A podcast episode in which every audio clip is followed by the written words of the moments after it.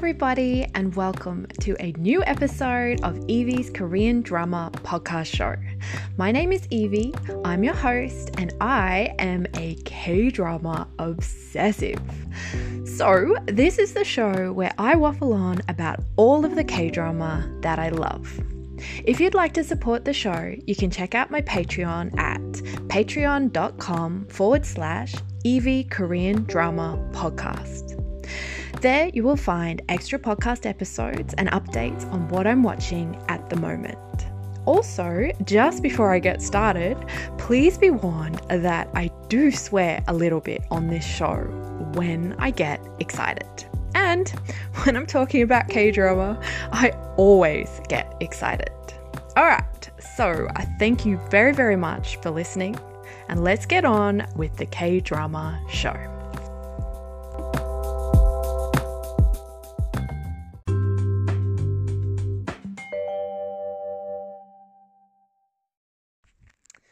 Hello, everybody, and welcome to a new episode of my K drama podcast. Um, just before I get started with this week's episode, which I'm super, super excited to present to you guys, I do have a little bit of news. It's a little bit sad. Um, I am going to be going on hiatus from the podcast for a little while. Um, I'm not sure how long, but um, yeah, this is so. This is this is the last episode for a little while. I'm going to take a bit of a longer break than I normally do, um, nothing wrong, absolutely nothing wrong. Just as you can probably imagine, life gets hectic. I've um, this is sort of a side hobby for me, and just have a lot of other things going on that I kind of need to concentrate on at the moment.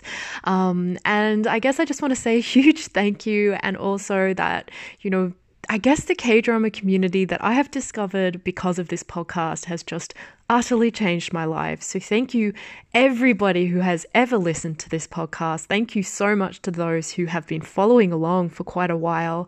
And thank you so much to those people who support the show on Patreon and everyone who I've chatted with.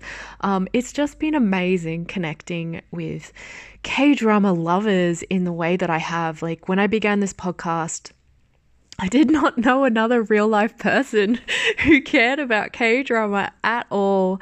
And the journey that I've been on over the last few years, or couple years, I don't know how long I've had this, at least two years, if not longer, um, has just been incredible. It has been amazing. I have made so many incredible K drama friends, and I have chatted with so many wonderful listeners about dramas. Um, and I just want to say thank you so, so much to anyone who has ever listened to the show or sent me a message or um, supported the show on Patreon or chatted with me, everything. Thank you guys so very much. Um, it's really been very, very incredible for me. And I am so sad. Like, it's been a really hard decision to make just to take a longer break. Um, but I just think it's something that I need to do just for myself at the moment. Um, and yeah, I'm sure, you know, I'll be watching some K drama in the future and it'll spark a big old rant in me. And then, you know, maybe I'll pop back up at that point. Um, but at the moment, I'm just leaving things open um, to see where when when the right time is for me. Uh, so anyway, that's the news. So this is the last episode for a while. Um, but what a last episode I have to show you guys. I'm so excited about this one.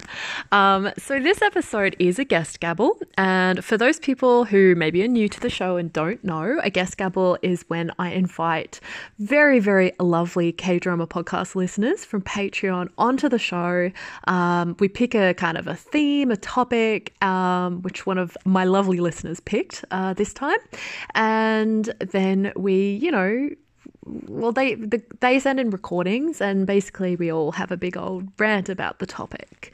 Um, this week is kind of exciting with the guest gabbles. So um, I've had some people, which I don't know why I didn't think of this before. I'm so upset. I should have thought of about this before, but um, so some of the lovely listeners have actually sent in um, written kind of commentary around the theme, and I've read that out. I wish I'd thought to do that a lot earlier. I feel like it would have made um, kind of getting involved in this a lot more accessible for a lot more people. So that's very sad. I wish I'd thought of that. Um, but you know, now now it's happening at least.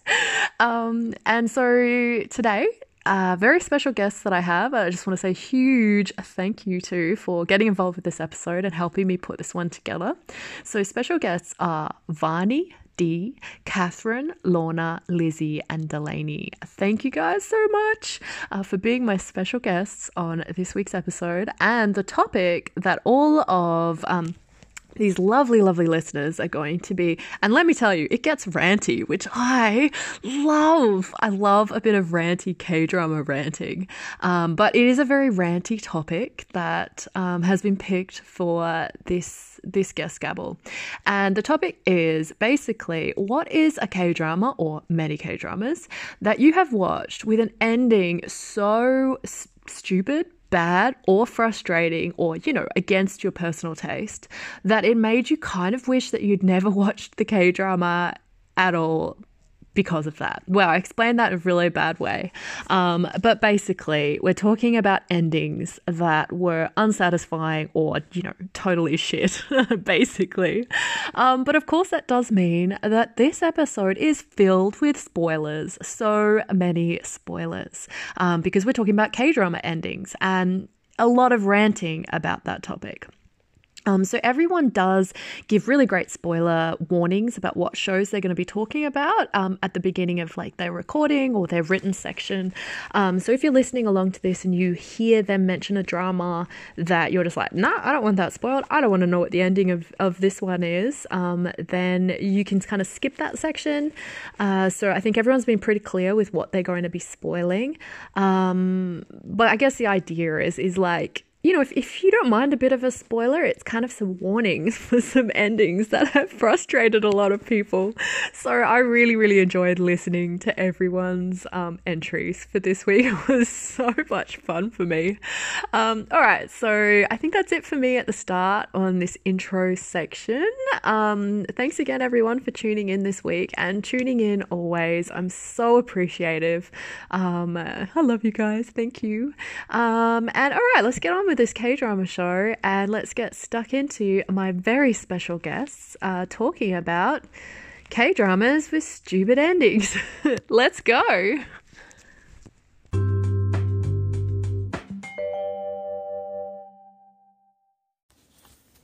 Hello, everyone. My name is Vani, and I love Evie's K drama podcast. I am talking about the topic of ranty endings and I want to begin by saying I'm a massive rewatcher, and the two shows I'm going to rant about and spoil now are both shows that I can't rewatch. And that makes me really sad because I comfort watch shows just the way I comfort reread books all the time. So I do regret investing my energy in both of these.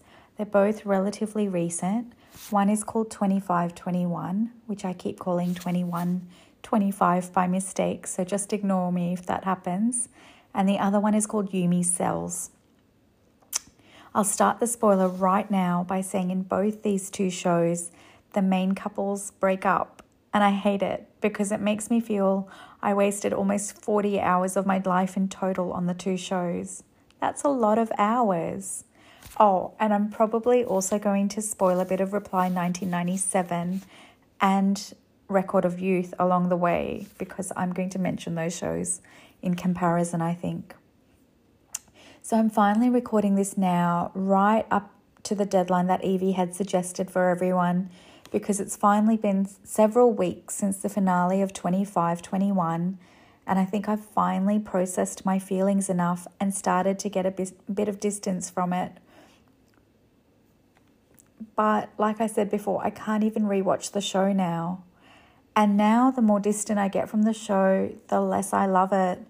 And predominantly, that's because of its ending. So, another thing I have to mention is that I always hate the false separation trope of a couple in, you know, the final one or two episodes of a series. A lot of shows do this. And if a couple gets together early in a K drama, you know you have an arbitrary or a painful breakup coming.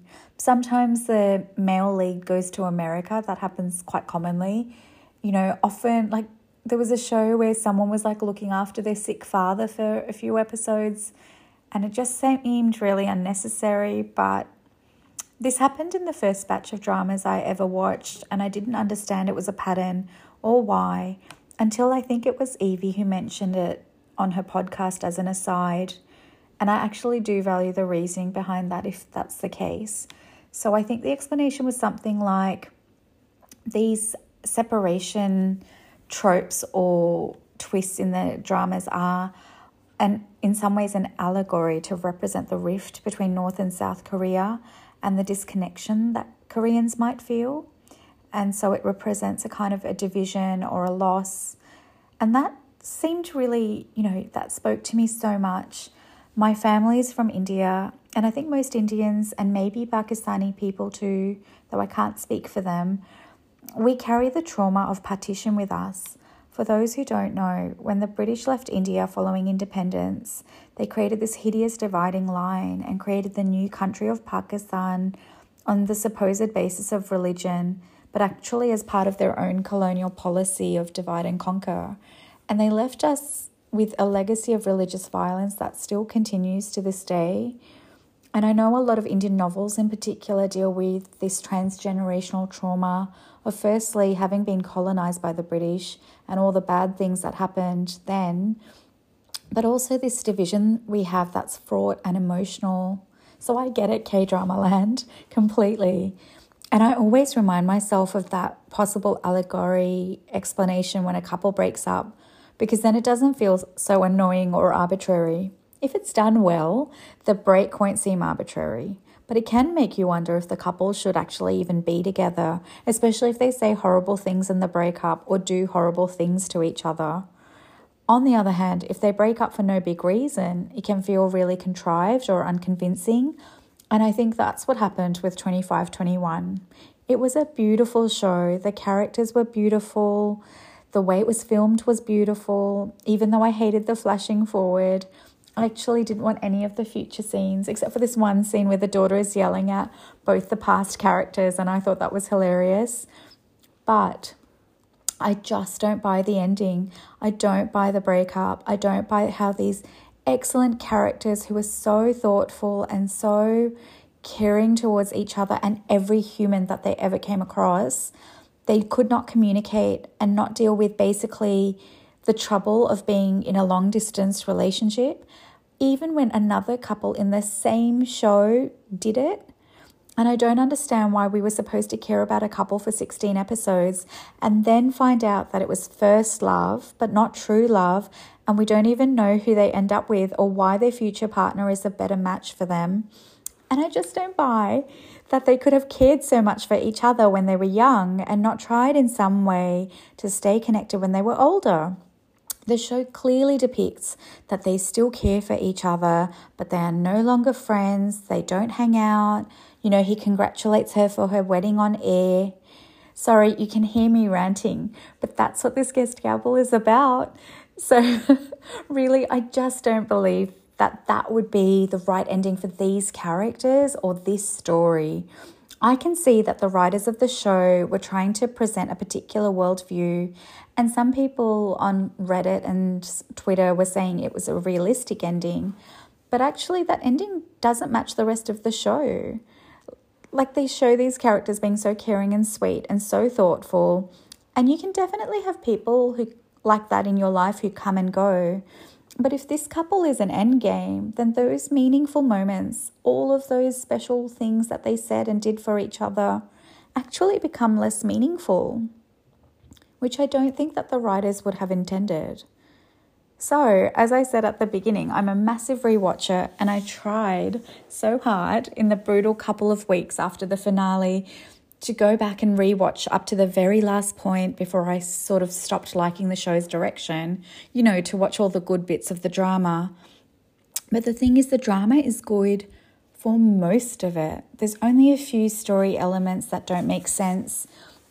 I really loved the resolution to the main character's relationship with her mother and her friends, and the enemies to friendship story that she had with her idol fencer and I loved how well rounded the secondary storyline of the male's lead and his search for meaning and sense of responsibility all was.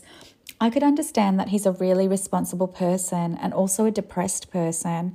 And I'm so glad that Na Hee-do recommended therapy to him at the end. But we don't get to see Baek Yi-jin getting therapy or getting help or su- having support. And I found it hard to believe that he was any happier at the end of the drama than he had been at the beginning. And that made me so sad because you really, there were so many times in the show where I was moved to tears with how sad he was and how kind he was and how much they cared for each other, basically. I could talk more about what I loved in the show, but this is really about endings. Um, another thing I want to say, though, related to the ending, is that unless I missed something tonally, there was a sense of bittersweetness in the show, but it was generally quite funny. So I was completely caught off guard by the tragicness of the ending. Record of Youth, by the way, had a really weird ending which kind of reminded me of 2521. Like there was no real reason they couldn't be together, just a lot of silent looks from the protagonist and not talking to each other and not working through their problems in a real way like human beings would. But then they had this random meeting at the very end that I think implied they'll get back together. I didn't really get it, I thought it was weird, but I only wish that 2521 had done something like that. And I still, you know, I was thinking of like conspiracy theories on Reddit. And I'm going to tell you my perfect fanfic ending for this show would be that they actually maybe did break up, but then they got back together because they realized they were in love. And I kept waiting for this to happen on the show in real life, actually. But then when he congratulates her on air in episode 14 for her wedding, it's actually that they have gotten married to each other, but they had to keep it a secret because she was still a celebrity athlete and he was taking over as an anchor on her mother's show. And here's where my fanfic falls apart because somehow they had to give their daughter a different surname to protect her privacy. I think I've worn myself out now. But the second show ending that I want to tell you about is Yumi's Cells, which was such a hit when it came out and was one of the few K dramas I was watching as it aired. I was genuinely obsessed with it, and I would be rechecking Viki every few seconds in the middle of the night, waiting for the next scene's translations to be up. I but at the end of what we know now is season one, Yumi and her boyfriend break up. I know it's based on a webtoon, and maybe the creators had a plan that was related to that. I don't know. I love strong female characters, and I like these affirming narratives about independent women making their independent way through life and choosing themselves. But I really don't watch K dramas to not see a couple be the one true pairing or end game. I don't want to see just a medium normal relationship unless I get to see the real true love relationship and how it's better than the basic one, which perhaps Yumi season 2 will do. But I was so let down by the end of season 1 that I'm probably not going to watch season 2, which makes me sad again. Especially as I actually love the actor who they've set up as her new love interest.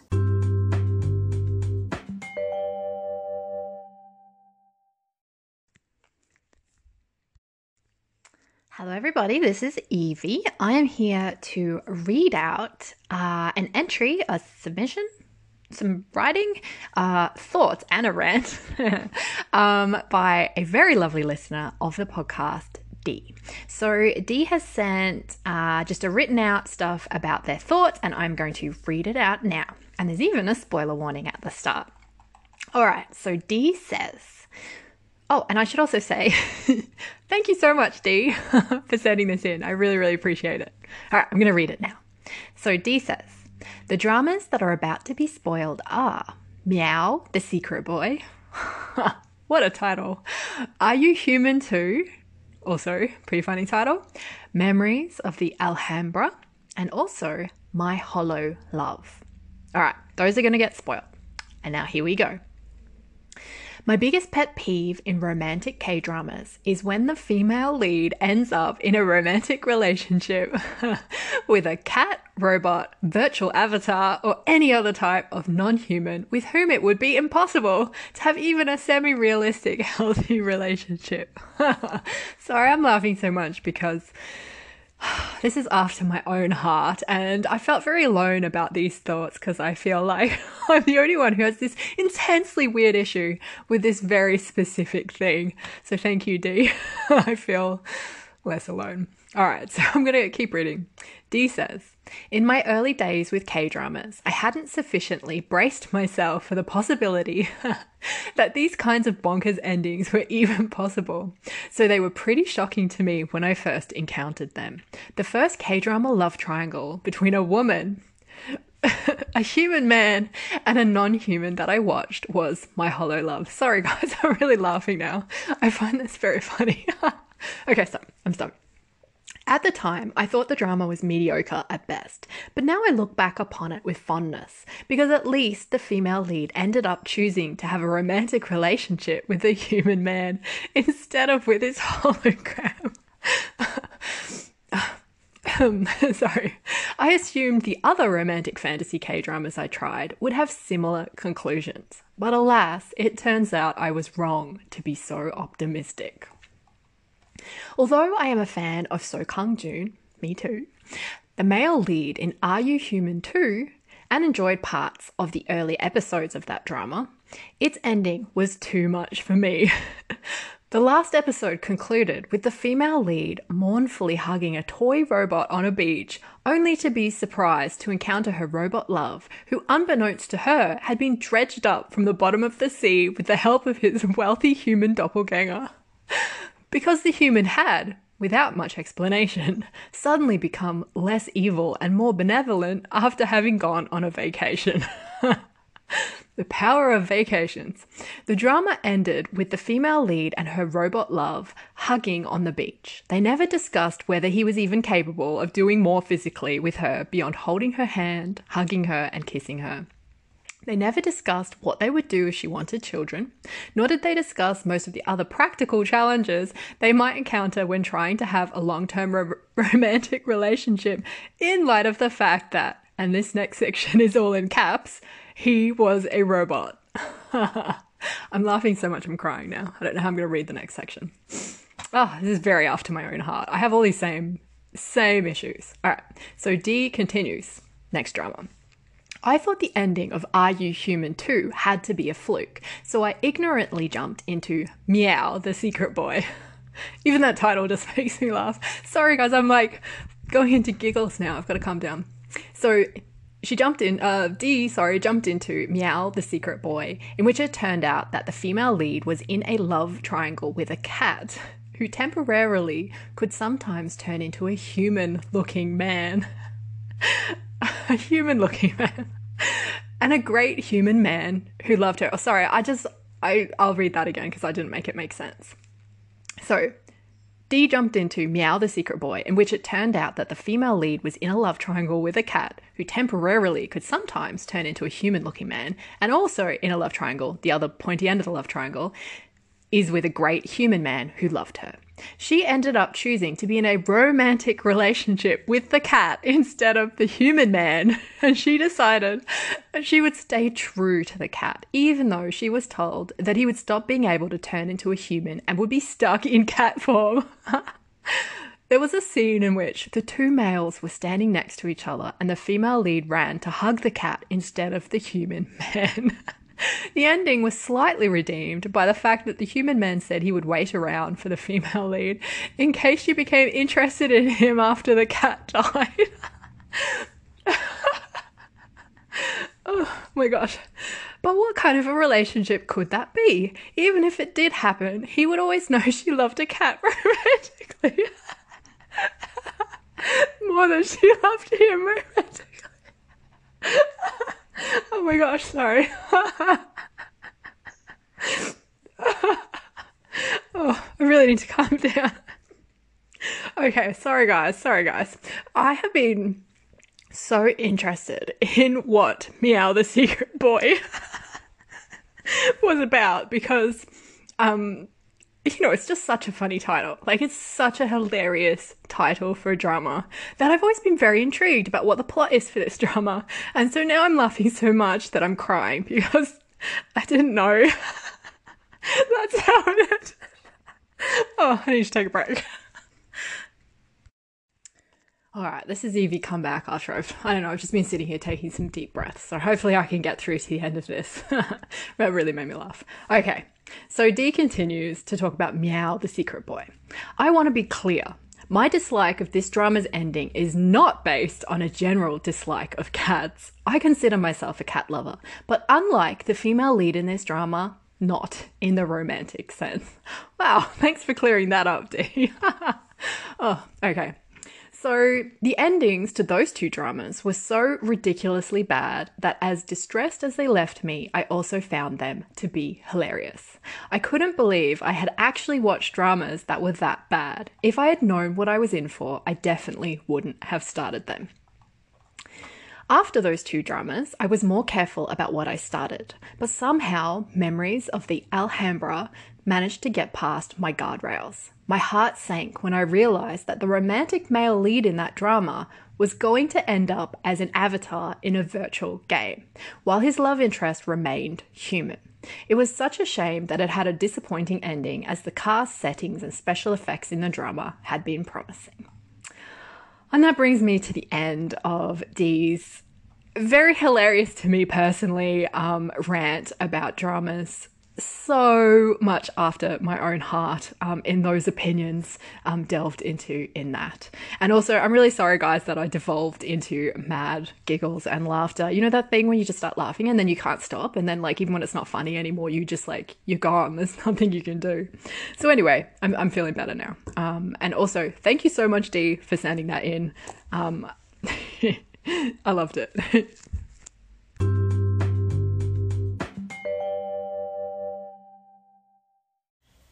Hi, Evie. Hi, everybody. Um, so I struggled with this topic because um, even though I've watched some K dramas that I don't love, I, I haven't watched any yet that I'm like, I wish I had never begun. You hurt me so bad. I wish that I hadn't even started. However, um, there is one K drama ending that really did me in. Um, and honestly, I'll be surprised if I'm the only one who mentions this show. Of course, it's Moon Lovers, Scarlet Heart Row. I think that's how you say the last word. Um, starring IU and Lee Jun Gi. Kang Han is also in there. And freaking everybody who's anybody. Like if you're especially if you're a male K-drama actor, like who are you if you weren't in this show? Cuz it yeah, it's everyone. Um I was so excited to start this show. Um particularly because I love the trope of like darkness and light and of course I'd seen that iconic picture of Lee Jun Gi dressed all in black holding like like sheltering IU in her all white. And I was like, this is my jam. I am here for it. Um, it was the only K drama that I you know maybe maybe found through nefarious ways let's just say there were a lot of pop-ups my computer got a little bit slower after but i really wanted to watch it i was so excited about it um, and it's great it is so oh, the characters are complicated and dynamic, and there's so many arcs, and it really is a grand story. It it takes you places. The characters all go on a journey. Um, so listen, I'm not gonna say that I didn't want to watch or that I, I'm sad that I watched it, but oh my god. So spoilers from here on out, by the way, uh, if you're gonna watch it, which you should, even though it is heartbreaking. Um, basically, the show ends with the last couple episodes. Things just get really complicated between our two leads, IU and Lee Jun Gi, and um, they basically separate. They like have a kid, I think. They're separated. She has to marry another guy, I think. And there's just all of these complications that come from stupid pride and not wanting to just have a conversation. And to their credit, not in the normal like not in the normal annoying miscommunication trope K-drama way. It's this is at this point this is character based. Like I felt it was justified and made sense character wise. It doesn't mean it was any less sad. So, okay, we are getting to the last episode. The last episode. Um, you think that they're gonna reconcile. I, I this has been like two years now, so I think this is what happens you think like, oh my God, I hope that they reconcile because she is getting sick. IU is not looking good, and this king, who we've loved the whole time, is just retreating back into his bad habits that are just self protection. I also need to point out it's like June or July 2020. And I have been stuck in my little one bedroom bungalow with my husband for like three or four months at this point. So mental health is not great. Feeling trapped. My husband thinks it's a great idea at this point to start watching this show called Waco, which is all about people trapped in a compound. So, because we live in a one bedroom, I'm watching Scarlet Heart Ryeo on my laptop um, while he is watching Waco on the TV and I've got like my headphones in, but I can kind of see what's happening in this other show and it's deeply stressful and triggering. Considering what we were going through, I don't know why he was freaking watching it, but I'm also watching the end of Scarlet Heart Ryeo, which is so deeply sad and so I'm just sitting there in tears, just completely emotionally overwhelmed by everything that is happening. So some of this is not even Moon Lover's fault. It is just the fact that I was watching this deeply sad ending um, while also kind of being impacted by that Waco show in the middle of a pandemic. So just have to make make sure everybody knows that that's the situation basically at the end IU dies and goes back to her time because there's a time travel element. She's in her old life um and she remembers everything at the very last minute when she sees a painting of him and falls to her knees crying because she realizes that like they she can never go back to him and that he lived a life and now she's just stuck in the future again. And that's the ending. Now, one thing that makes me feel a little bit better is the fact that IU posted a, a picture, I guess, a few years ago of that final frame of her looking at the, um, what do you call it? The, the painting, looking at the painting of him crying. And I guess there's a, um, a hand with a handkerchief in the corner. And Joon-gi confirmed that they did film a separate ending or an extended ending where his present self version, I guess he's like in another um oh my gosh, what is it? He's like everyone's gonna be like, it's this word, Catherine. Um, basically, it's him in the future handing her a handkerchief and they're reunited. So that makes me feel a little better. But oh my God, that was so stressful and so sad. And I mean, yeah, it took real guts for the director and writer to end it like that because that was really heartbreaking. Okay, end rant. Thank you so much, Evie, uh, for having me. Thanks everyone for listening. Um, go watch the show, but oh my god, don't watch don't have another stressful show going on in the same room at the same time because it's a lot. Okay love everybody. Bye. Oh and i forgot. My name is catherine bourne taylor um, and if anyone wants to talk k-dramas with me you can find me on instagram at catherine bourne taylor. Okay bye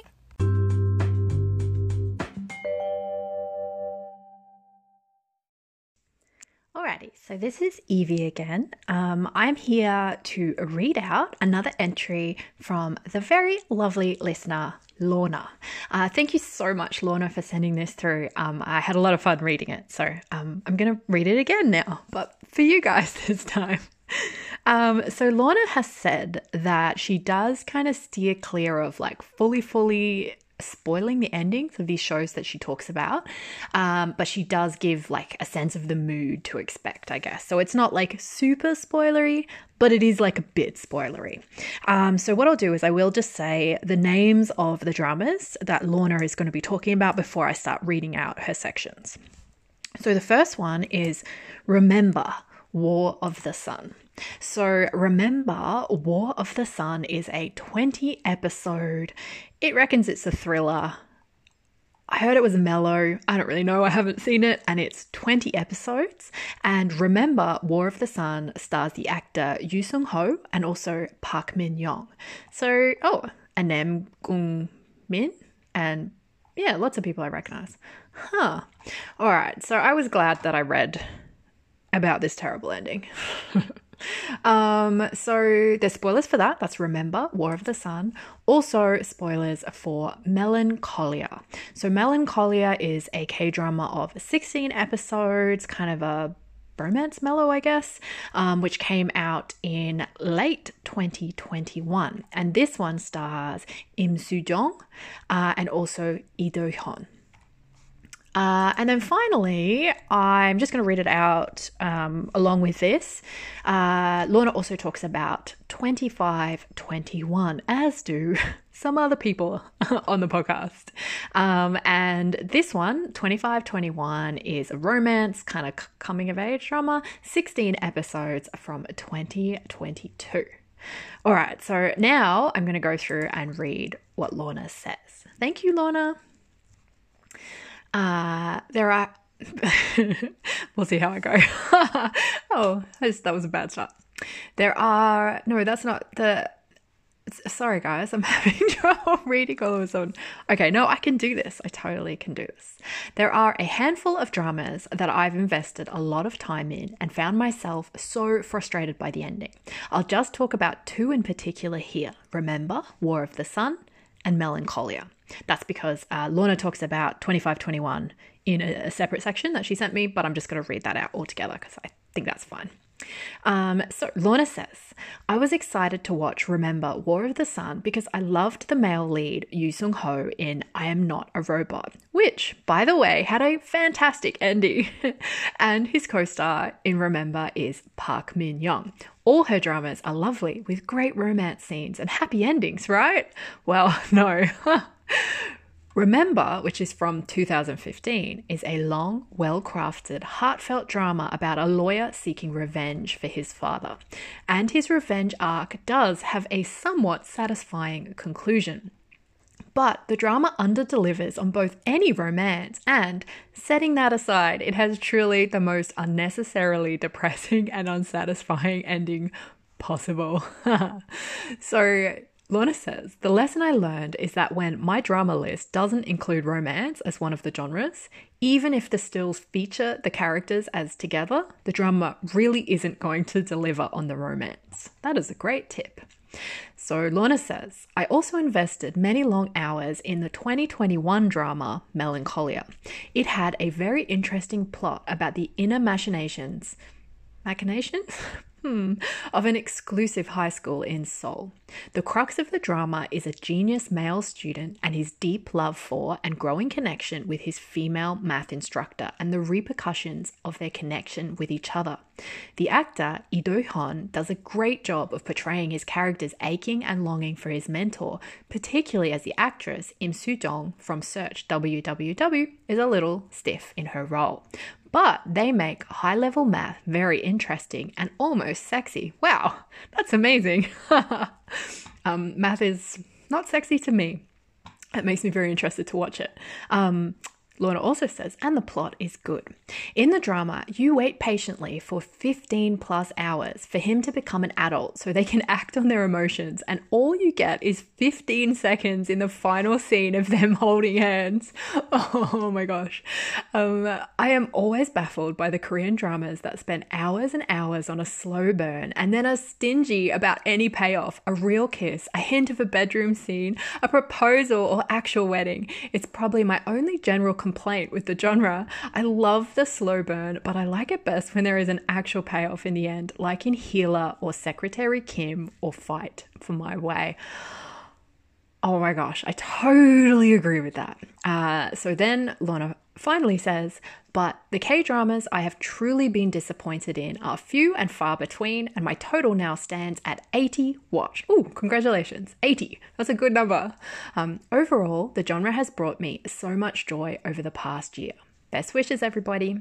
But also, Lorna's not gone, and she's uh, going to weigh in now on 25 21. All right, so full spoilers. It's not that I always need a happy ending, although, quite honestly, I do prefer when our OTPs end up together. Me too. Real life is disappointing enough. I look to dramas for some joy. I like that. Uh, my issue with this ending is that Hee-do and Baek Yi-jin broke up because she felt she deserved a partner who would put her first and be home and be actively involved in their family life. But we learn that whoever she now married to, a husband, He's none of those things. He lives abroad for months at a time and has no idea what their daughter is into right now. And present day Hee-do seems sad in her scenes and seems to have lost touch with her friends, as at the funeral, they don't even seem to know she has a child. This drama was set to be my number one, but the ending was so unfulfilling that I don't think I will even rewatch it. If the ending had showed Hee-do with a happy family life, made possible by all she'd learned from her relationship with Baek Yi-jin, I would have been okay with it. But we didn't even get that oh my gosh, the stuff that I keep seeing like online about about this one. I actually haven't watched it and am unsure if I will after reading all this. Thank you so much, Lorna. Thank you so much for sending in this. Um, I'm really, really grateful for your time in writing it up and very excited to share it with all the listeners on the podcast. Thank you.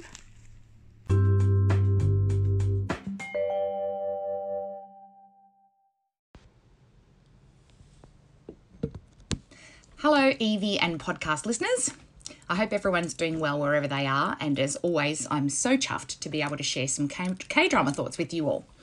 Um, and this one is even more special as we know that there's going to be a little pause while uh, Evie takes a well earned rest, which she very much deserves. And I just wanted to say a heartfelt thank you to you, Evie, for creating this K drama community and being its heart and soul.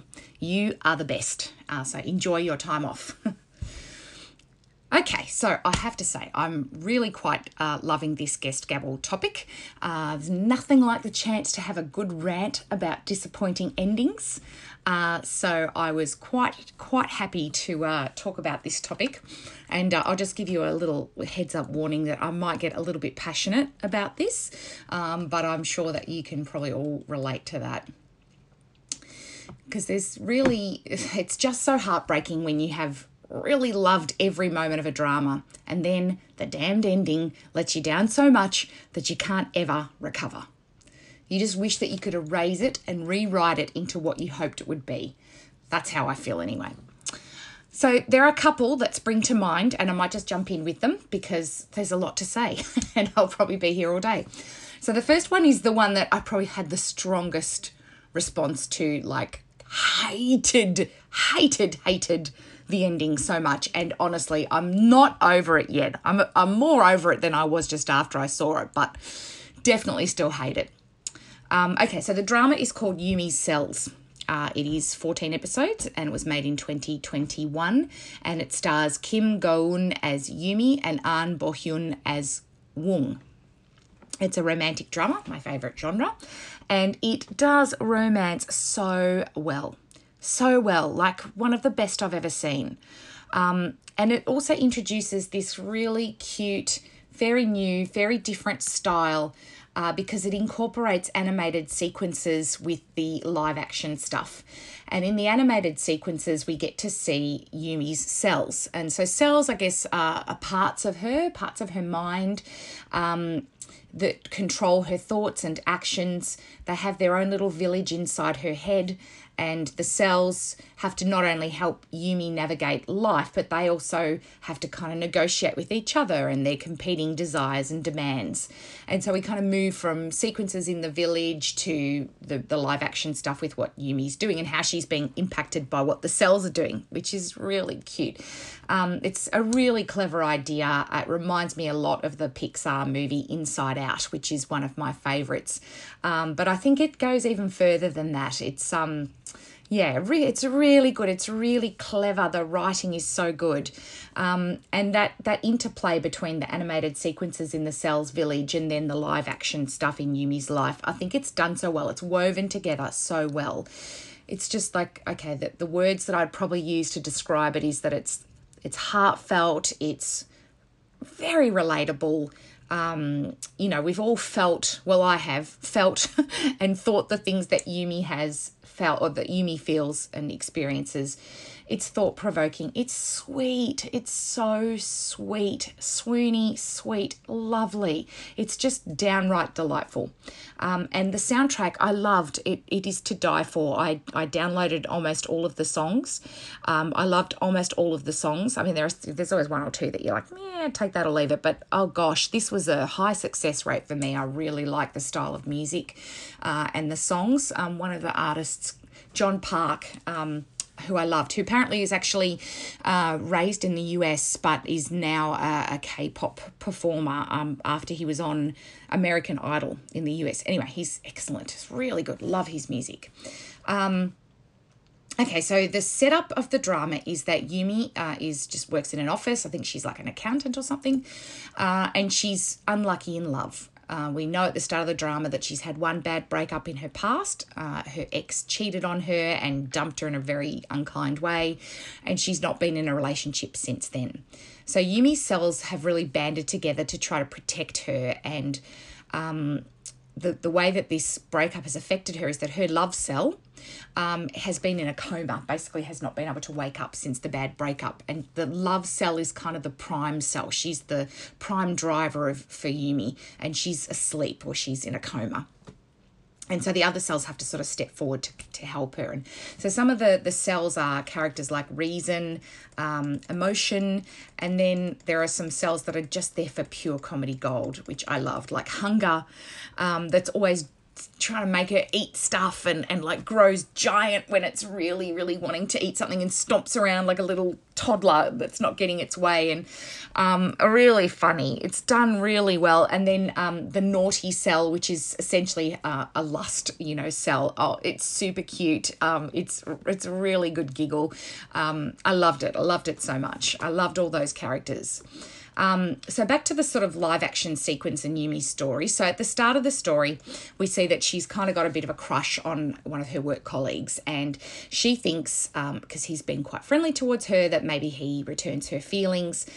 And you know they go on what she thinks is a date, um, and she thinks he's about to ask her out, and then uh, essentially discovers or he tells her that in fact he's gay. Um, and what he actually wanted to do was set her up with his friend because she thinks they'd be, he thinks they'd be a really good match. Um, so she's really disappointed, poor love, because she's, you know, just like this is what she really was hoping for, and then oh, you know, she just falls flat. So she, but she goes on the blind date because she's nice, and even though she thinks it's going to be a bust, um, and you know, she meets the guy she's been set up with, Woong, and look, you know, he turns up in thongs and shorts and a really daggy t-shirt and this sort of, you know, unshaven bit of you know weird um, beard fluffy beard thing that's not very attractive. Um, and so she's like you know her first impression of him is not very good. Um, but he on the other hand is it's like he's been struck by lightning. He's like rendered completely speechless. And there's a very cute uh, interchange where she's like, "Hello, hello, um, uh, you know, well, should we go and have a coffee? Okay, uh, do you actually speak? Um, okay, well, maybe we should go." Uh, go. And then finally he speaks, and oh my god, you know, um, but it's super awkward. Uh, it's a super awkward date, and he just says the most embarrassing, dumb things um, throughout the date, and so it could not have gone worse. Basically, this this um date. But he really is very interested in her, so he starts to really pursue her, and um, and that's at the point that we meet Woong's cells and we go to his village. And I loved that so much uh, because you get to see the characters outer behaviors as in like the characters like Woong and Yumi you get to see you know in their in the live action sequences you know how they're behaving but also we get to see their inner worlds their inner thoughts what their motivations are what's driving them. Um, so anyway Woong pursues her um, his way of pursu- pursuing her. This was so sweet. I loved this so much. His love cell goes undercover and enters into her village. Um, there's a there's a sort of reasoning behind how it is that, that the cells can go and visit each other. Anyway, he he he goes dressed as a little frog. Oh, it's so cute. Um, and you know he's just like helping all of her cells, and he's just really patient and gentle, and and basically he sort of heals her heart, and he actually brings her love cell back from the brink of death and her love cell wakes up. Um, and the sequence is just so beautiful and you get to see them spending time together and her slowly melting and and you know learning to trust again learning to love again. It's just so romantic so sweet. I i, I think it honestly made me giddy. It was just ah it was beautiful um, I could not have loved it more. Um, so the, the romance, it just begins so beautifully. You know, there's lots of roadblocks and will they, won't they, and other silly characters that interfere and all this sort of stuff. But, um, you know, I was just so there for this relationship and, and, you know, I thought, okay, you know, this is, this is how it's going to work. You know, they're going to have a few roadblocks and then basically uh, it's a romantic comedy. So, of course, they will end up together. And here is where my heart broke because no, oh dear God, no, they don't end up together. So it gets set up with their relationship starting to have problems. Um, there's just totally stupid things which were so annoying. Things like Woong being too proud to tell her that his business is failing he sort of nobly steps back from the relationship because otherwise he thinks he'd be a burden to her. He doesn't want to accept help from her. He just doesn't talk. Like she asks him questions and he says nothing. It's so infuriating. And so you're just like, ah, yelling at the TV, what the hell? You know, you know how much they love each other. Why is this happening? Why won't he speak up? Why won't he say what's really on his mind? But even alongside this, you're like, okay, it's all right. This is just setting up the tension because they're going to get together. It's all good, you know, in the the last episode, we're going to get the reunion. So I've waited very excitedly for the last episode. I started watching it and it's going on. They're still not back together, still not back together. There's no reunion. It's almost finished. There's like literally two minutes to go. I'm like, what the hell? Maybe there's another episode or something. They're not back together. And then in the dying minutes of the show, Woong breaks up with her. That's the ending. And they walk away from each other. What the hell? I think I I probably yelled at that moment. I probably slammed a few doors uh, when I watched this absolute travesty of an ending. Oh my God, I've never been so disappointed that such a beautiful, perfect, engaging drama that had just captured my heart could just throw me under the emotional bus. Like, why? Why? I'm getting steamed up now, if you can't tell, just thinking about it. okay, Look, in defense of the show, and I've had some time to calm down since then, I think uh, it ended sort of in the second half of last year. And I did a bit of looking into it. So it's actually based on a webtoon, and the webtoon has something like 512 episodes. So it covers a lot of territory. And in the course of the webtoon, um, the Yumi sort of has um, several boyfriends, I believe, um, and you know we go through the sequence of each one, and so the show is planned to have more seasons. In fact, season two is is due to be released, I think, in June of this year. Um, and look, I'll probably watch it to be honest, because the show is just so darn cute. Um, but I think I'm just gonna have to prepare myself mentally for the possibility that there's not going to be a romantic ending that's going to satisfy me, which is a real bummer. Um, and I, in my quick little bit of research on the webtoon um, and what the, how that ends because that has now finished. Um, so I think the ending is that Yumi realizes that she doesn't need a man to be happy. Ugh. I mean, yes, that's great, and it's also true. It's a really good message, actually. But I don't want to see that in a romance drama. I just, I want sweet and swoony. I want a happy ending. I want the fantasy. Ah, so mm, everything sets it up to be like that, and then it doesn't give you that. It gives you sort of reality at the end, which is meh. Anyway, I also really loved Woong. I um, I love the actor that plays him.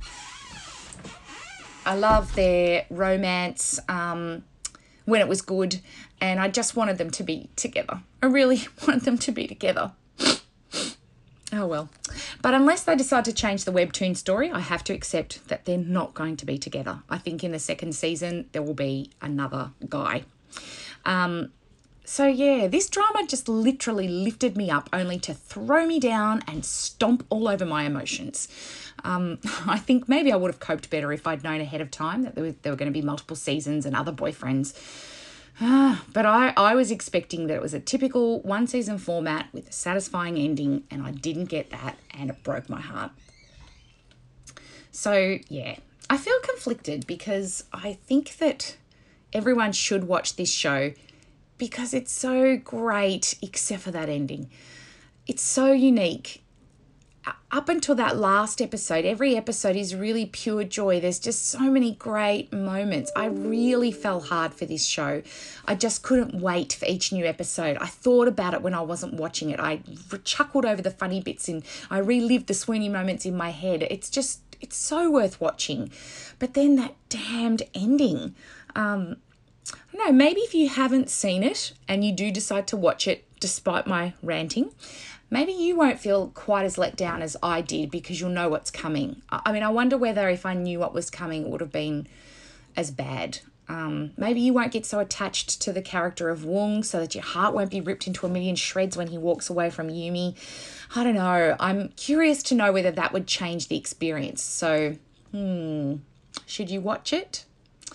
Well, I'm very likely going to watch season two, so I think yes, but just don't expect a happy ending. Be prepared and then it might not be so bad. All right, I've ranted enough about Yumi's cells and my broken heart. The next drama that had an ending that left me scratching my head and yelling at the TV was Dodo Sol Sol La La Sol, which I know Evie has done an episode about, and I know she talked about how much she hated the ending too. But I'm just going to have to add my voice to this because this one was bonkers. I just didn't get it at all. Um, so you probably already know Dodo Sol Sol La La Sol is a 16 episode romantic comedy. I mean, do we still call it a comedy with that whack ending? I don't know. Anyway, it stars Go Ara and Lee Jae Wook in the lead roles of Ra Ra and June. Um, so the basic story is this: Rara is a pianist. Her life suddenly takes a turn for the worse after the sudden and unexpected death of her father and the loss of her fortune. So she moves to this little country town just on a whim, and she has to rebuild her life. And she becomes a piano teacher. She develops these beautiful warm, caring relationships with the people around her, um, and particularly with June, who's a young man who's living there with whom she falls in love, right? And you know, there's the typical obstacles on the long along the way. One of them was another one that drove me mental, which is that she actually found out he's a high school student. Like she thinks all the way along while they're falling in love, he's he's 24, like she is, and then no, apparently not. He's in high school. He's like 18 or 19. Um, so I didn't love that twist. I was like, I could have done without that. Uh, I don't know why that was there. That was annoying. Um, but I coped. It's like, okay, I'm going to vibe with that. I'm going to roll with it. It's all good. I was still there, still liking the show. But then the ending. I mean, dear God, the ending. I mean, this is a case of what the hell were those writers thinking? Seriously, I mean, who, who could possibly have thought this was a good idea? I really do not understand.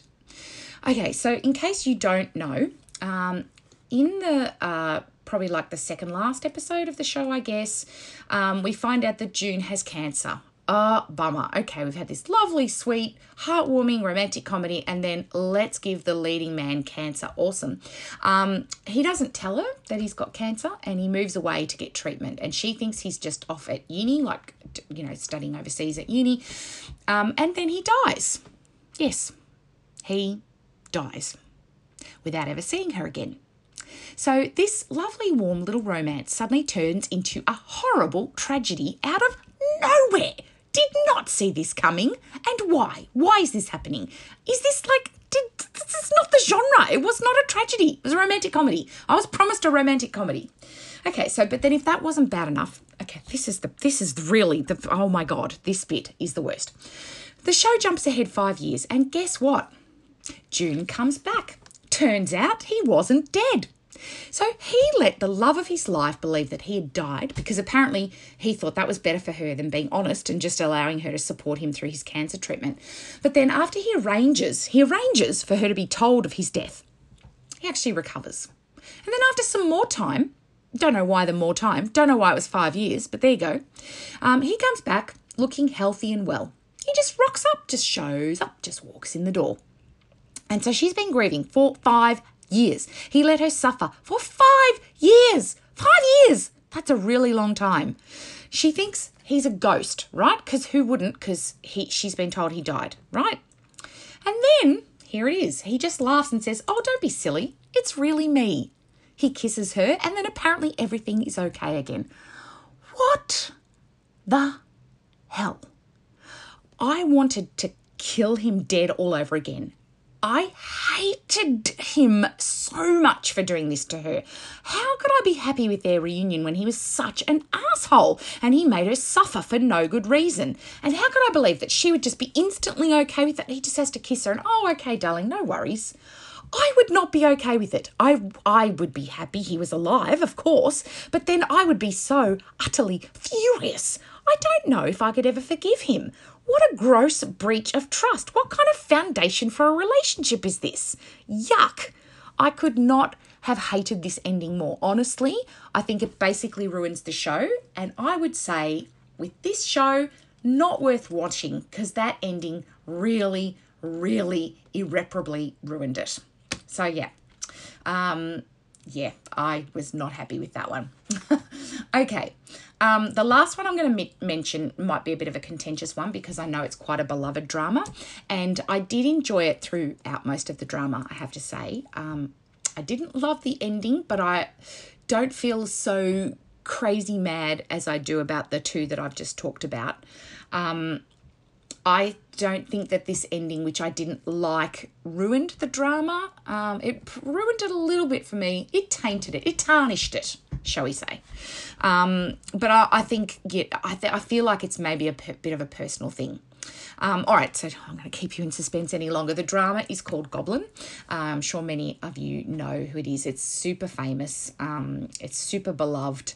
Uh, I, am sure you probably know the the plot, so I won't talk about it in great detail because it's a very complicated plot as well. But I'll try and very briefly summarize it. Um, the main sort of central relationship, anyway. There's another relationship in there as well, which has its own storyline, which I won't talk about because that one was I was okay with that one. Um, okay, so here it is. The Goblin. Um, he was once a man, uh, I think in the Goryeo dynasty time, like he's like from a thousand years ago. Um, he died, obviously, and became a spiritual being, a goblin, um, after he died, and he is cursed to live eternally. Um, I can't even remember why he's cursed, why this poor warrior um, is cursed. But anyway, he is. Um, and so he has this spiritual sword that's impaling him, it's sort of impaling his soul. No one can see it, so he's it's not like he's walking around with a great dirty sword poking out of his chest. Um, but um, the, the only person who's meant to be able to see it is the woman who's destined to be his bride.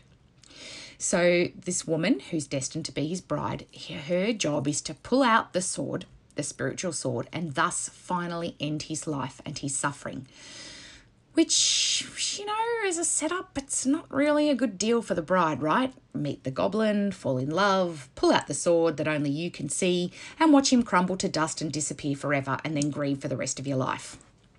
Not particularly fair. Um, okay, so um, initially, when uh, the, the bride turns up, she's our female lead. Um, she meets the goblin who's 900 years old at this point in time, but he looks like a man in his mid to late 30s.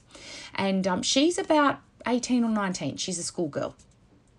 And the actress Kim Go-eun she looks super young in this, super, super young. She looks and acts way younger than 18 or 19. She's like quite cutesy and sweet. She feels about 12 to me. So, watching this budding romance develop between an adolescent and a man in his mid to late 30s feels a bit uncomfortable. So, I couldn't really connect with the romance for a long time. Um, fortunately, the show uses a, a sort of a time jump to progress her age so that she's then in her late 20s and then she's therefore much closer to his mid to late 30s appearance, so that before the romance really takes off, they're closer in age. Uh, before things get physical, they're closer in age, which felt much more comfortable. I was very glad that they did that. Um, when she learns about her cursed fate uh, after lots of you know machinations eventually she decides to save him from his curse despite what it will cost her.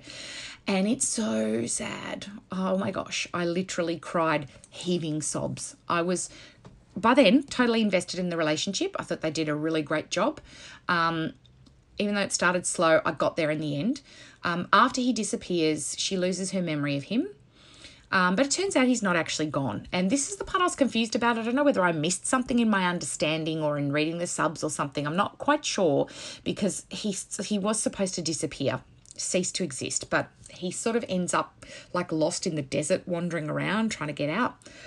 I think, if I'm interpreting it correctly, the reason is because of his love for her, and that's what connected him to the living world, and that's why he couldn't just disappear. But that's a really super romantic idea, actually.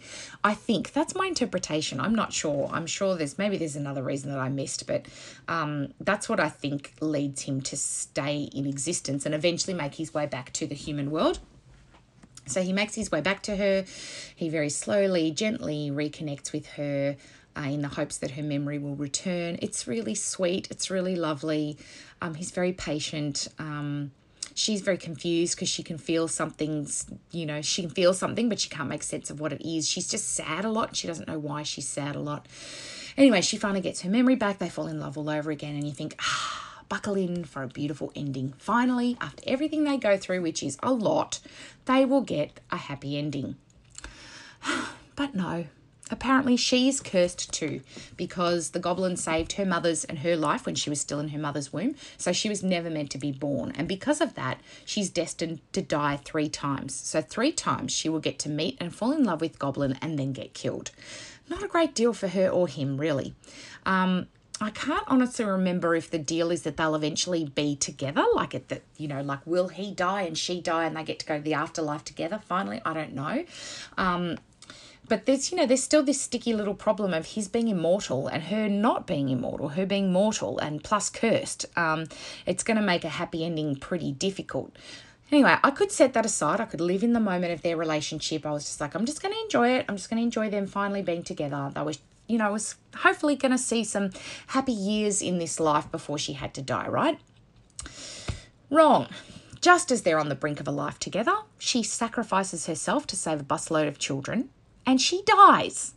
I mean, it's a noble thing to do. Definitely didn't want the children to die.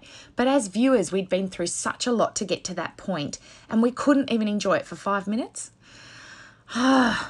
So the very end, which was a sort of a, an epilogue scene, gives us a glimpse of her next life when they get to meet again. And dear God, she's a schoolgirl again. Why? Why must we go back to that uncomfortable feeling again of this mid to late 30s man falling in love with the schoolgirl, this little girl? It just honestly feels kind of gross. I really did not like it. I like the sense that they were being reunited. I like the fact that she'd retained her memories of him, like she didn't drink the oblivion tea when she was passing into the afterlife so that she would remember him, which I liked. I liked that. They didn't have to start from scratch again. And so I realized that her, her soul was not you know, this little schoolgirl, but she looked like a little schoolgirl. So I just didn't want to go back to that first uncomfortable incarnation of their relationship with that creepy age gap. Um, and I've been thinking about it a lot. I was really comparing it to my response to another supernatural drama that I adored, which is a Korean Odyssey. I'll be honest, I didn't love the ending of that one either, um, because in that one the lead female also dies in a very tragic and heartbreaking way that made me, you know, a heartbreaking way that made me like cry ugly tears. But I, I could live with it. Um, I, I thought it was beautiful. I thought it was beautifully done, and I could live with the promise that the immortal male character Son Oh-gong, the monkey god, that he was going to go to the underworld and get her out. I felt confident that they were going to be reunited. I just wished that I got to see that part. I wanted to see that part, but it, it gets set up that that's what's going to happen. So I could feel some satisfaction. So I, I was asking myself, like, why was that tragic ending okay ish for me in a Korean Odyssey, but not so much the tragic ending of Goblin? Both of them had the promise of the couple being together again. I'm, I'm not quite sure what why the Goblin storyline just didn't do it for me. And I think I, I've had to conclude that it's the age gap problem. I think that's what it was. And that's obviously a me thing because the drama is super popular. So many people adore it. So other people, you know, were not, obviously, people weren't universally uncomfortable with it, just me, I think. So that's why I say the ending, it didn't ruin the drama. I still think it's very worth watching the cinematography is incredible. It's beautiful. It's beautifully shot, beautifully filmed. Um, the other plot lines are really enjoyable as well and engaging. There's lots of great things about it. I love supernatural dramas. I love all the lore and trying to understand the world and the rules of the world. Um, but yeah, the central romance just ruined it a little bit for me. So Anyway, I'm going to stop now because I have been ranting on for way too long, and I'm sure that you've all fallen asleep by now. So please forgive me. Um, and I look forward to hearing everybody else's ranting. Until next time, bye, everybody.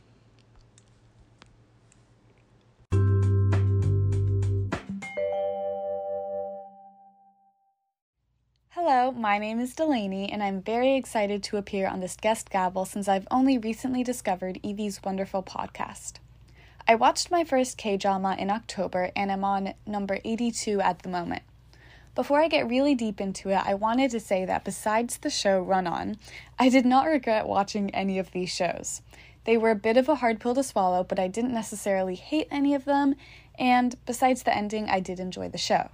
The K dramas that I'm going to be talking about today are Love Alarm, Run On, Startup, Now We Are Breaking Up, and Moon Lovers. Love Alarm. I have quite the relationship with this show. This was my first ever K drama.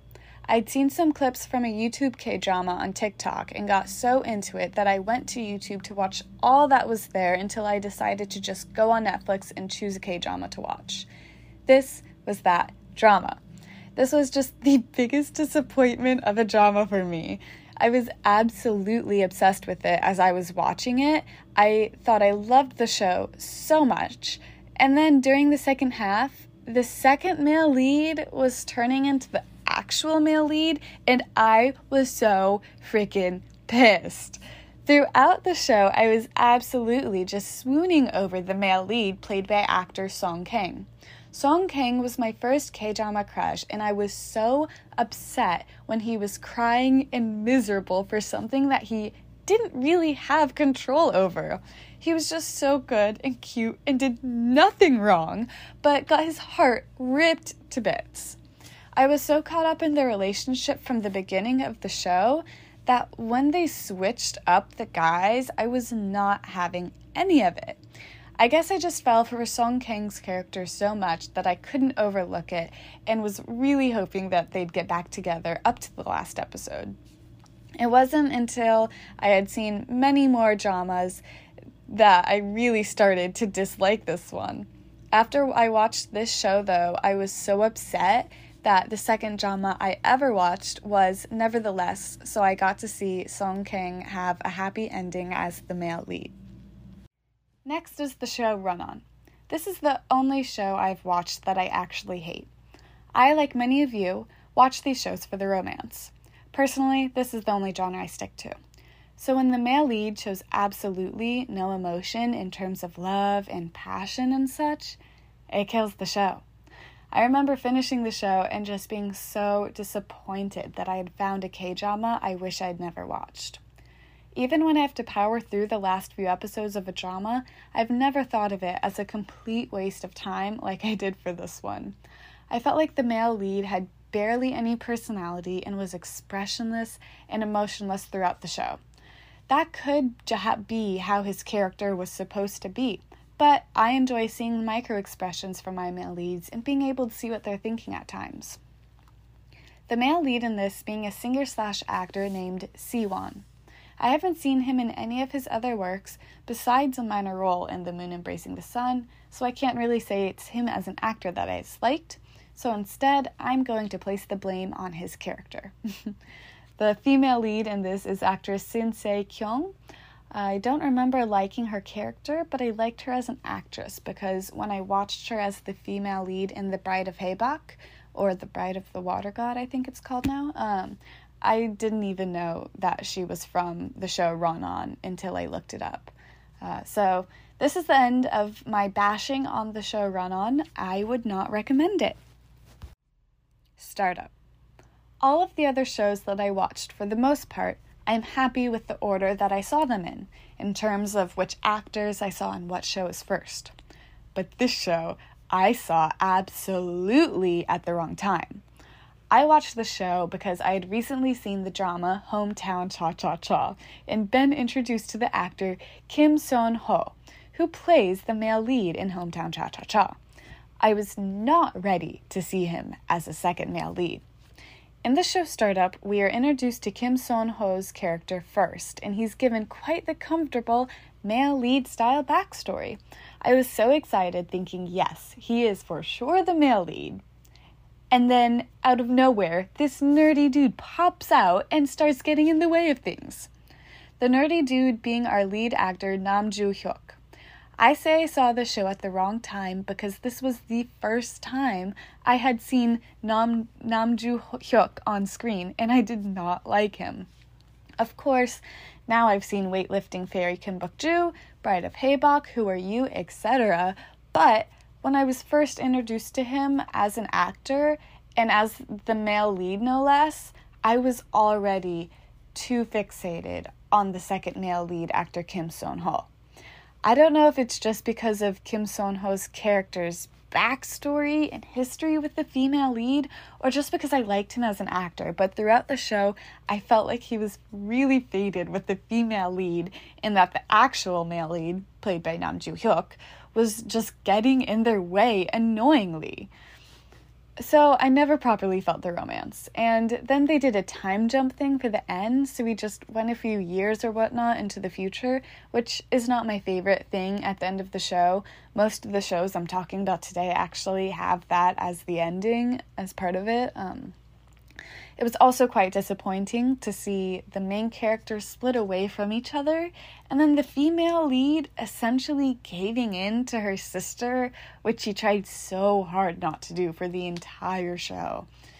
And then, just when I think about the sec, just when I think the second male lead is gonna finally properly ask her out and all, Nam Joo Hyuk pops back on screen and into their lives. I did enjoy that, though I did enjoy the way they outsmarted the hacker twins and how cool they got to be at the end, and all of the actors were really great in this drama. I think if I had watched it a month later, I wouldn't have been so upset, but although the ending was alright, it wasn't satisfying enough for me to get over my second male lead syndrome. All in all, it was a hard it was hard to swallow, but I do not regret watching this one. Now for the show now we are breaking up. This drama was so frustrating to watch. So, for most of the show, they were technically a couple, but the entire time, there were all these stupid things that kept getting in the way to the point where it felt dragged out. The title of the show is actually quite good because it felt like they were in the middle of a breakup throughout the entire show. And I am so not into that. Uh, now, before I talk about the end, I just wanted to real briefly talk about the main characters. This was my first Jang Ki Yong drama.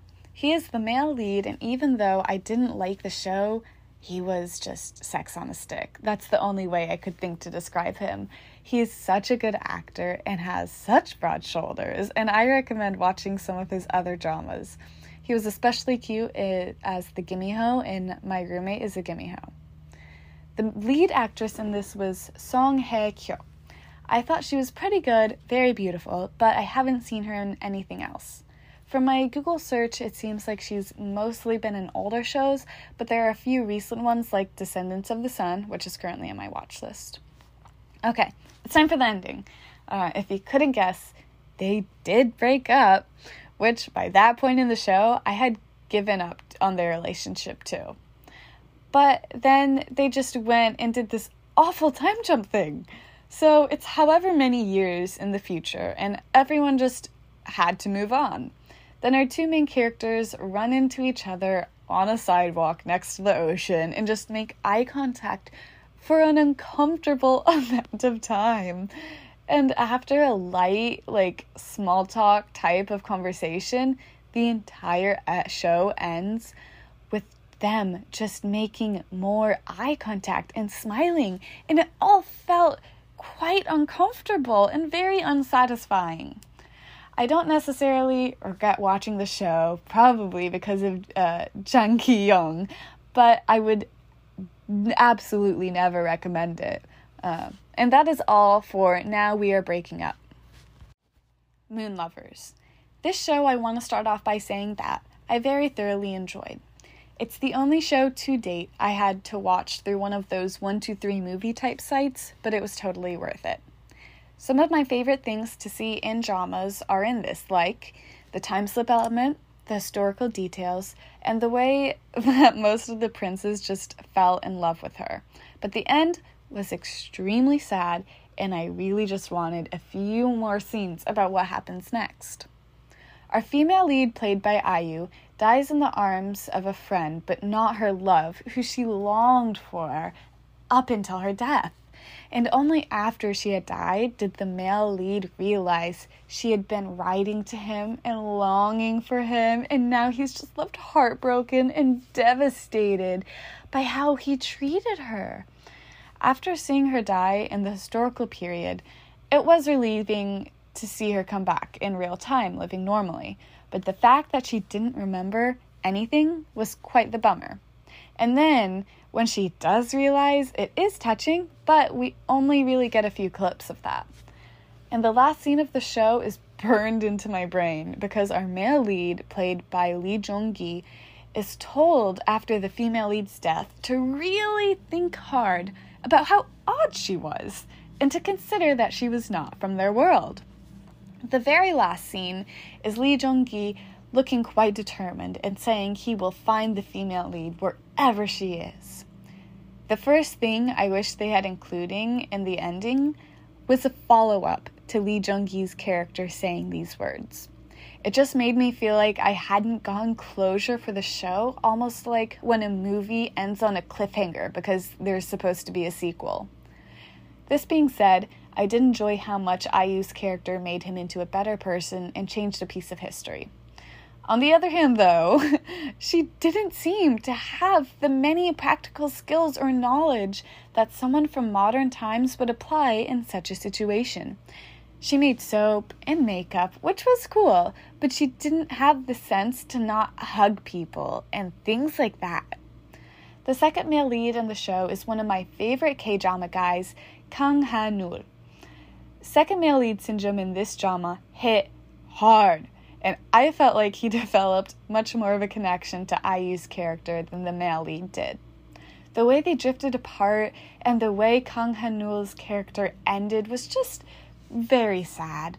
Anytime he was hurt emotionally, he was just so pitiable and had this just defeated, heartbroken look and was never able to just be happy, which was really hard to watch because even though he does get a bit too power hungry, he's also a character that I felt just deserved to be happy. Something about this drama that makes it amazing and awful is how attractive the cast is. Not only are they all gorgeous, but the princes are so sweet and have such this just great bond with each other. This is an awful thing, of course, because of how many of them die. Sad, heart wrenching, brutal historical deaths. And the ones that didn't die just did not have the same brotherly relationship that was so fun to see on screen. Whenever I cry because of a drama, I know it's really good because I it was able to bring out that much emotion. And this is the only show I cried so much for that I had to watch a rebound light fluffy show to calm down. According to the internet, there was actually a cut scene where our two main characters meet in real time, and if that's true, I really hope for it to one day be released. Overall, this is a sad historical but a must see drama. The ending killed me, but if I could watch it for the first time again, I would. Similar to this show, I recommend the drama Splash Splash Love.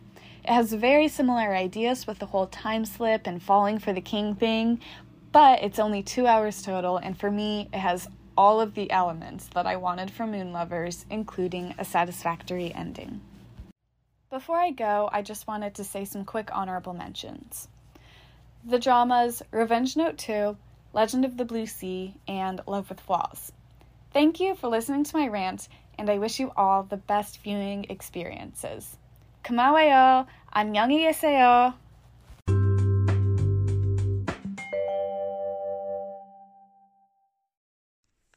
Hi everyone. So it's Evie again at the end of this uh, podcast.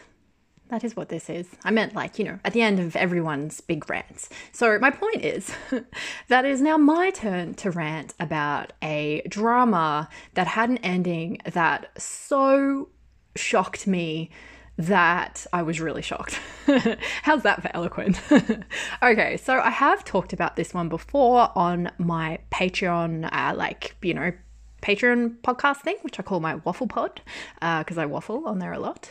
I waffle here a lot as well, actually.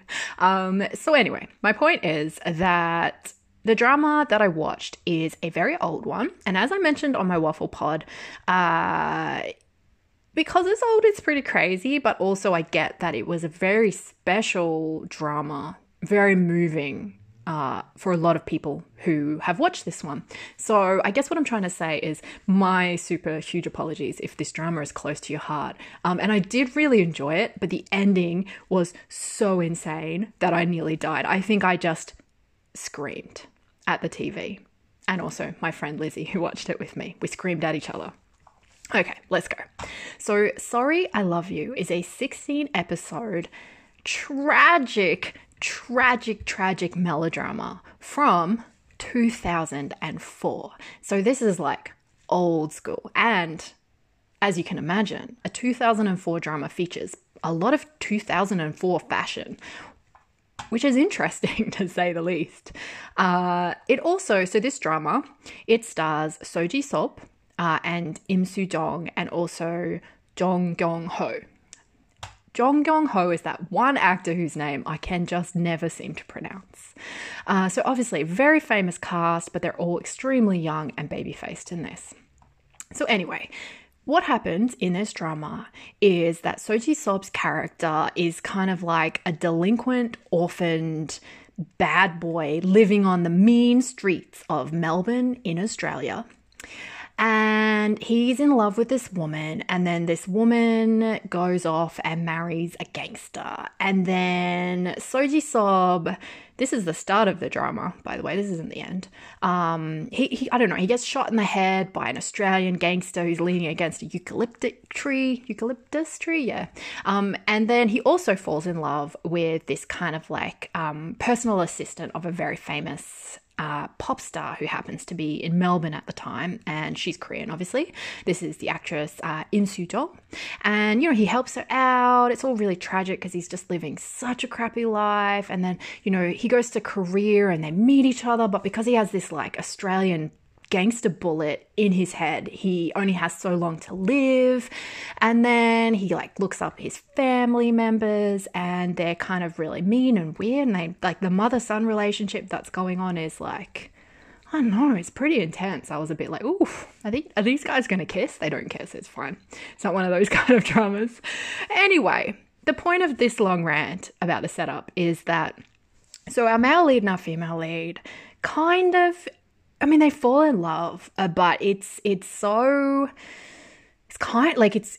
I really enjoyed this drama because it felt like going to like a, a drama history film school, but it's also slightly excruciating because just the stuff that happens to the male lead is so sad and it's so intense and it just piles on one thing after another after another. And so him and the female lead can't really get their act together, but you're really rooting for them to figure their shit out, but you're also like, he's gonna die. So you don't know, like I always knew the ending was gonna be sad. Like I was very prepared for the fact that this was a tragic romance and that this couple were going to fall in love maybe, you know, have some happy times, and then he was going to die under really tragic circumstances.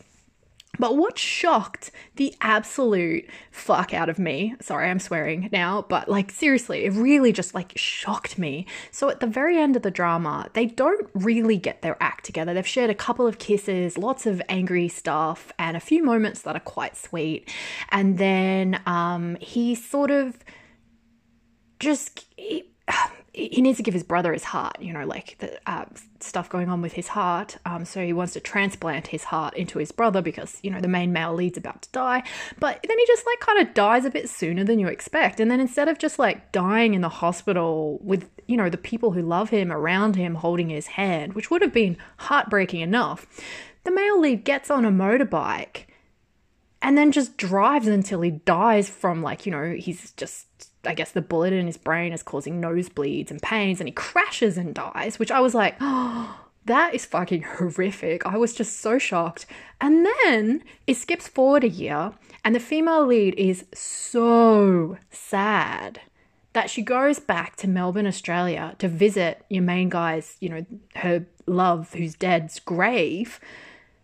And then she takes poison and she dies. And that was and then then the drama just ends and i just like i freaked out i could not believe it I absolutely couldn't believe the ending. I was so shocked.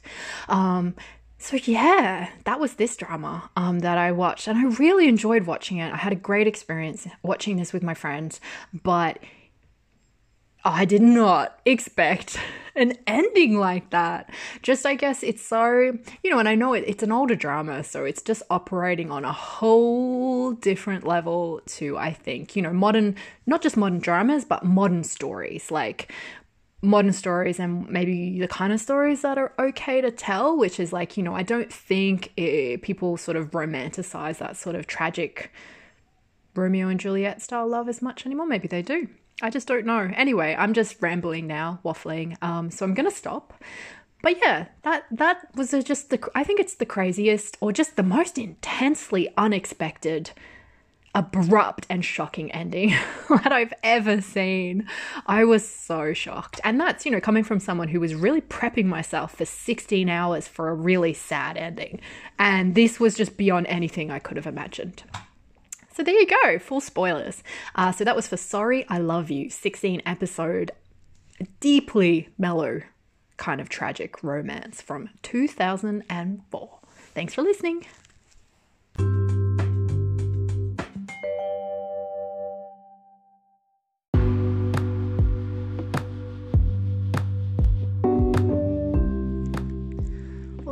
Me, uh, us, all of us, all of the guests, everybody to the very end of this week's episode. Thank you so very much for listening to this episode, which was so much fun for me just getting to hear. Man, ranting about K dramas is the funnest thing ever, and hearing other people rant about K dramas absolute heaven. It was wonderful. So I just want to say a huge, huge thank you to the special guests of this episode. Uh, and again, they were Vani, Dee, Catherine, Lorna, Lizzie, and Delaney. Thank you all so very much for your time um, and for your rants. I loved listening to them. Thank you. Um, of course, a huge thank you to everyone who listens to this podcast. Um, as I've said, this is, you know, my last for a little while as I'm going on a bit of a hiatus to have a big old rest uh, and just get back on top of my life. um, and I just, I guess I just want to say a huge thank you to everybody. Um, for all your time listening to this. Um, some of you guys who are listening might be newer to the show, but I know there's a lot of people who've been listening for quite a while as well. Um, and thank you all so much. Um, I can't even quite describe what it means to me to have had so many people listening to me waffle on in the way that I do about K drama. And also, thank you for all the messages. Um, you know, I've had a lot of a lot of really, really wonderful listeners talking to me saying that, you know, maybe my really weird show helped them in some way if they were going through some stuff, as a lot of people have over the last bunch of years. And if my show was able to give anyone joy at any point, that makes me extremely happy. So, thank you all very, very much. And of course, just the biggest, biggest thank you to everyone who has been supporting the show on Patreon. That really meant a lot to me. And to be honest, um, it has kept me pushing through and, and working on this on this show a lot longer than I think I might have managed. Um, just knowing that people cared about what I was doing really, really made a big difference. So thank you guys all so much for supporting the show.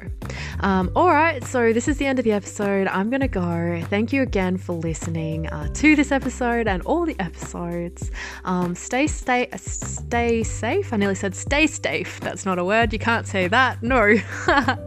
stay safe. Look after yourself. Be kind to yourself and and watch heaps and heaps and heaps of K drama. I hope you watch all of the best K drama. All right, goodbye, everybody. Thank you for listening. Bye.